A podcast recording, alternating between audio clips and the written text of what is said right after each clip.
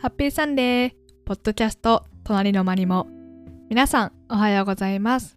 こんにちはこんばんはマリモです。このポッドキャストではマリモの日常であったことや皆様からの相談質問に答えていきます。毎週日曜日配信予定です。マリモの日常にふらっと立ち寄って見てみてください。現在の時刻は3時半です。今のオーストラリアの気温はですね最高気温29度最低気温17度になっています。もうだいぶ暑いですね。毎日29度28度の日が続いております。でも1日の中で10度以上ね差が全然あるので結構体調的には厳しいかもしれない知れないですね。風邪をねひいてる人も結構いるしでもまあしょうがないかなっていう感じはします。最低気温17度で最高気温29度ってもうね体調崩すでしょって感じですよね。今日はお手紙が1通届いていますのでテーマに入る前にそちらを紹介したいと思います。ラジオネームやす兄さんからです。千葉県在住の男性です。初めてですね今回男性からの、えー、お便り。ありがとうございます。メルボルンの回を聞きました。とても声もトーンもストーリーも聞きやすくて情景が浮かんできて気持ちもほっこりしてとても良い時間になりました。また他の回次回の日曜日も楽しみにしているねというお便りをくださいました。よく皆さんにですね LINE とかでも声がねいいねとかすごいあの優しいねって言われるんですけど私あんまり思ったことなくて自分の声って結構皆さんどうですか？聞くの意外ときつくないですか？私も最初このポッドキャスト始めた時にもうなんて声してるんだって自分で思ってもうあんまり好きじゃなかったんですけど自分の声を聞くっていうことにだいぶ慣れてきました。なんか自分の声って自分が聞こえてるのと相手が聞こえているのって結構違うじゃないですか。最初はあ自分ってこんな声してるんだって思いましたね。やすにさんありがとうございます。それでは、ポッドキャストを始めていきます。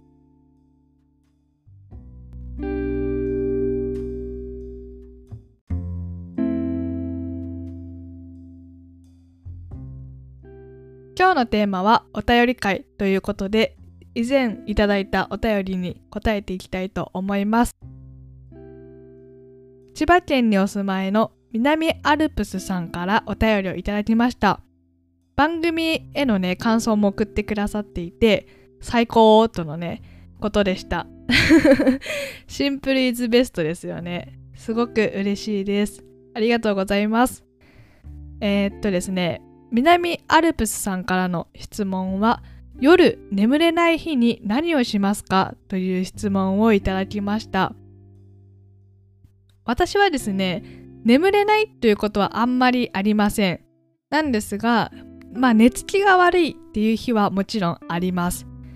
寝るために私がしていることがあってヨガとえ次の日が早い時は昼寝をしないとトレスをためないことです。一つずつちょっとねお話ししていきたいと思います。一つ目のヨガに関してはですね私は3年ぐらい前かなコロナの時から寝る前のヨガを始めましたなので寝る前に必ずヨガをしていますこれはね本当におすすめです寝つきがね本当に違うんですよ特に次の日の朝がね半端じゃないぐらい体が楽です。ヨガの先生がおっしゃっていたんですけどヨガをしないで10分早く寝るよりもヨガをして10分遅く寝た方が睡眠の質が良い深く眠ることができるとおっしゃっていました。なので疲れのね取り方がね全然違うっていうのを聞いてあこれ本当にそうだな確かにそうだなって思いました。でやっていてもう全然体の状態がね違うのでオーストラリアにね来てからも続けてやっていますもう体がねやめれなくなっちゃいましたね習慣化しちゃってでヨガができないぐらい疲れてる日ももちろんあります。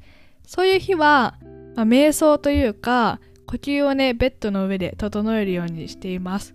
それだけでもやっぱり寝つきは全然違います。2つ目は次の日が早く起きなきゃいけないという日だったら昼寝をしないようにしています。なるべくですね。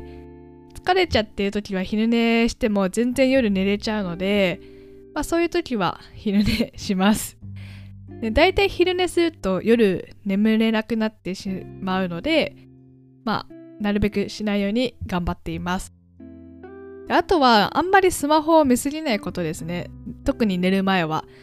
スマホ見ちゃうともう寝つきが本当に悪くなるし次の日の朝がもう最悪な目覚め方をするのでなるべく寝る前は触らないように気をつけています。あと私はなんか流れてないとね寝れないんですよ。でなんでかっていうともう考え事しちゃって寝れなくなってしまうので音楽を流したりポッドキャストをね聞くようにしています。で YouTube はねおすすめしません。広告がね流れてきたりとかもともとね聞くように作られていないのであんまりおすすめしません。でラジオとかポッドキャストっていうのは聞くように作られているのでおすすめです。で私の中でまあ、番組をね、聞きながら寝るのが一日の楽しみになっています。ポッドキャストとかラジオは時間が決まっているので、自分で止める必要がありません。なので、そのまま寝落ちしちゃっても大丈夫です。でポッドキャストのね、おすすめはね、また今度別の機会にお話ししようと思うので、今回は省きます。で、私がよく聞いているアーティストですね、そちらを今回紹介しようと思います。と手島葵さん、青葉一子さん、七尾旅人さんとランプっていうね、バンドの4人が特に好きで聴いています。もうね、大好きなのでぜひ聴いてほしいです。あと3つ目はストレスをためないようにするということですね。ストレスをね、ためないようにするために、ノートに今考えていることとか、頭の中でごちゃごちゃしていることを書き出すということをよくやっています。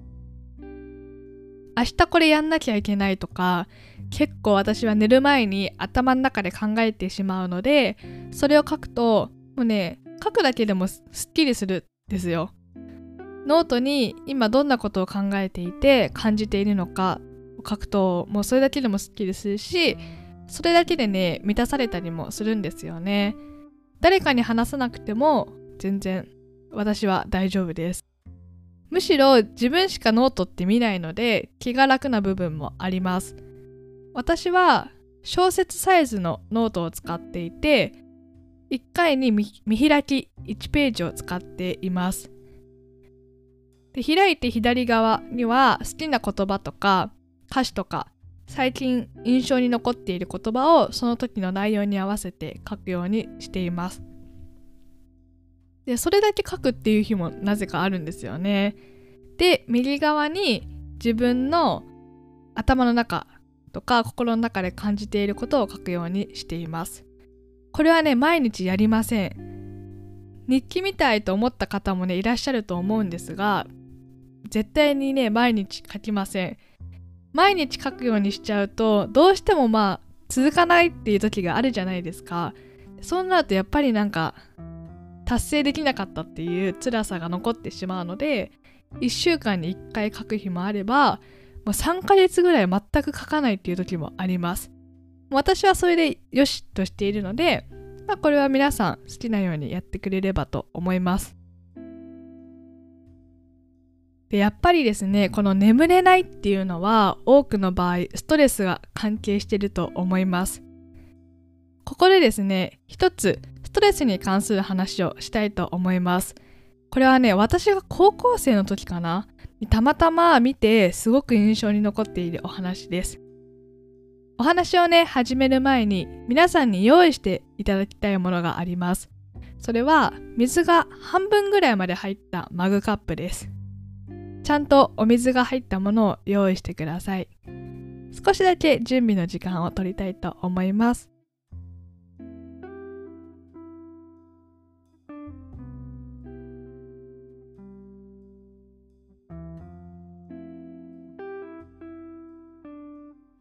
皆さん準備はできたでしょうか？まだな方がいたらね、一回、ポッドキャストを止めて準備してください。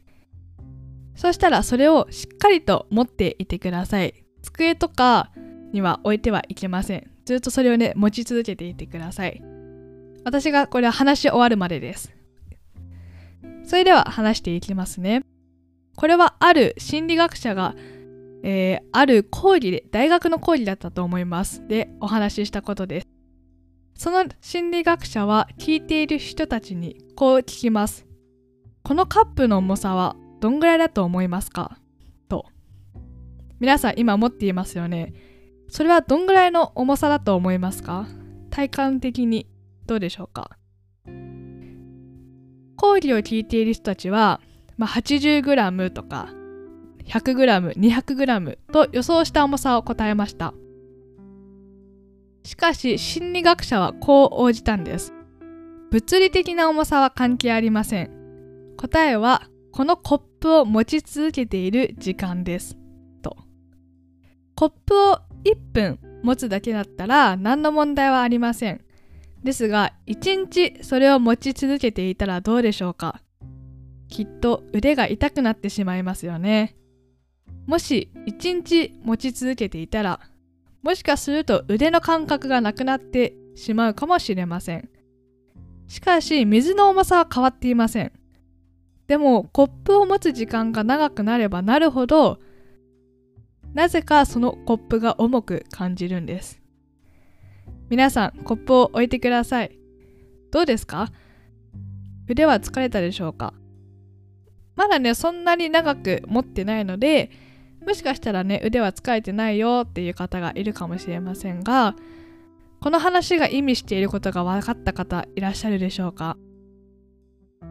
このコップの水が示しているのは、私たちは抱える不安やストレスです。何か不安なことがあっても1分考えたくらいでは何の問題はありません。でもそれを1時間考えていてはどうでしょうか？他のことがね何も手につかなくなってしまうかもしれません。じゃあそれを一日中考え続けたらどうなるでしょうか？そして心理学者はこう言って講義を締めくくりました。重さは関係ありません。一番大事なのはコップを置くことです。皆さん実際にコップを持ってみて分かったと思います。そのコップに入っている水がストレスですね。水がどんなに少量だろうと長い時間持ち続ければ腕は痛くなり耐えきれなくなります。ストレスも同じですね。どんなに小さなものでもそれを自分の中に持ったままではいつか限界が来ます。だからコップを置くように自分の中から出さなければいけません。こんなことは大したことない。自分は大丈夫だ。耐えられる。そういうことではないんですよね。どんなものでも自分の中に溜めておいてはいけないというのがこの講義のメッセージです。このね、ポッドキャストは若い方々も、そして大人の皆さんも聞いていてくれると思います。もう本当に嬉しい限りです。ありがとうございます。皆さんね、それぞれにいろんな悩みや葛藤があると思います。悩みがないっていう方はね、いないんじゃないかなと思います。しかし、貯めてはいけません。それがポイントです。やっぱ誰かに言われたあの言葉とか、自分が犯してしまった失敗とか、どんな小さなことでもやっぱり悩みとか葛藤につながってしまうものです。もうこれはしょうがないですよね。なので、それを回避するというよりかは、それをためないという方法を見つけた方がいいかもしれません。どうにかしてストレスとかを自分の中から外に出すという方法をね、ぜひ見つけていただきたいなと思います。まだまだストレスマネジメントの方法がわからない人は、わかるまでですね、長い時間をかけて、ストレスをね、発散する方法を自分なりに見つけてほしいなと思います。それがね、ある方はね、本当にいいことですよね。私も割とストレスマネジメントはできてる方だと自分では思っているので、まあ、そんなにずっと悩んでるってことはないんですけどでも今悩んでることがある方や葛藤がねある方ももちろんいらっしゃると思うのでそういう方々はね自分でどんなことが自分に向いてるのかなとかどんなことで自分は幸せになれるのかなハッピーになれるのかなっていうのをね是非この機会に考えてほしいと思います。甘いものを食べる映画を見る友達と話すもうどんなことでもいいと思います。これを機に是非ストレスマネジメントの方法を見返したりとか見つけたりとかしてみてほしいなと思います。今日はやす兄さんからいただいたお便りをお読みし南アルプスさんからいただいた夜眠れない時に何をしますかという質問に答えました。私の中で意識していることは大きく3つあってヨガをすることなるべく昼寝をしないことそしてストレスをためないことです。基本的に毎日寝る前にヨガをして寝るようにしていますもうそうするだけで本当に疲れの取り方が違います騙されたと思って1週間やってみてください。最初はね、何も変わらないじゃんと思うかもしれません。けれどやっていくとね、ヨガをやらずには寝れなくなります。今私がその状態ですね。なのでぜひやってみてください。そしてストレスをためないことです。その方法として私はノートに書き出すようにしています。このように自分でストレスを和らげる方法をね、ぜひ見つけてください。持っているね、カップを置くことも忘れないでくださいね。この番組では皆様からのお便りを引き続きお待ちしております。送ってくださった皆様ありがとうございます。番組の概要欄にリンクが貼ってありますのでそちらからお送りください。新しい1週間も良い時となりますように。それでは皆様また次週お会いしましょう。バイバーイ。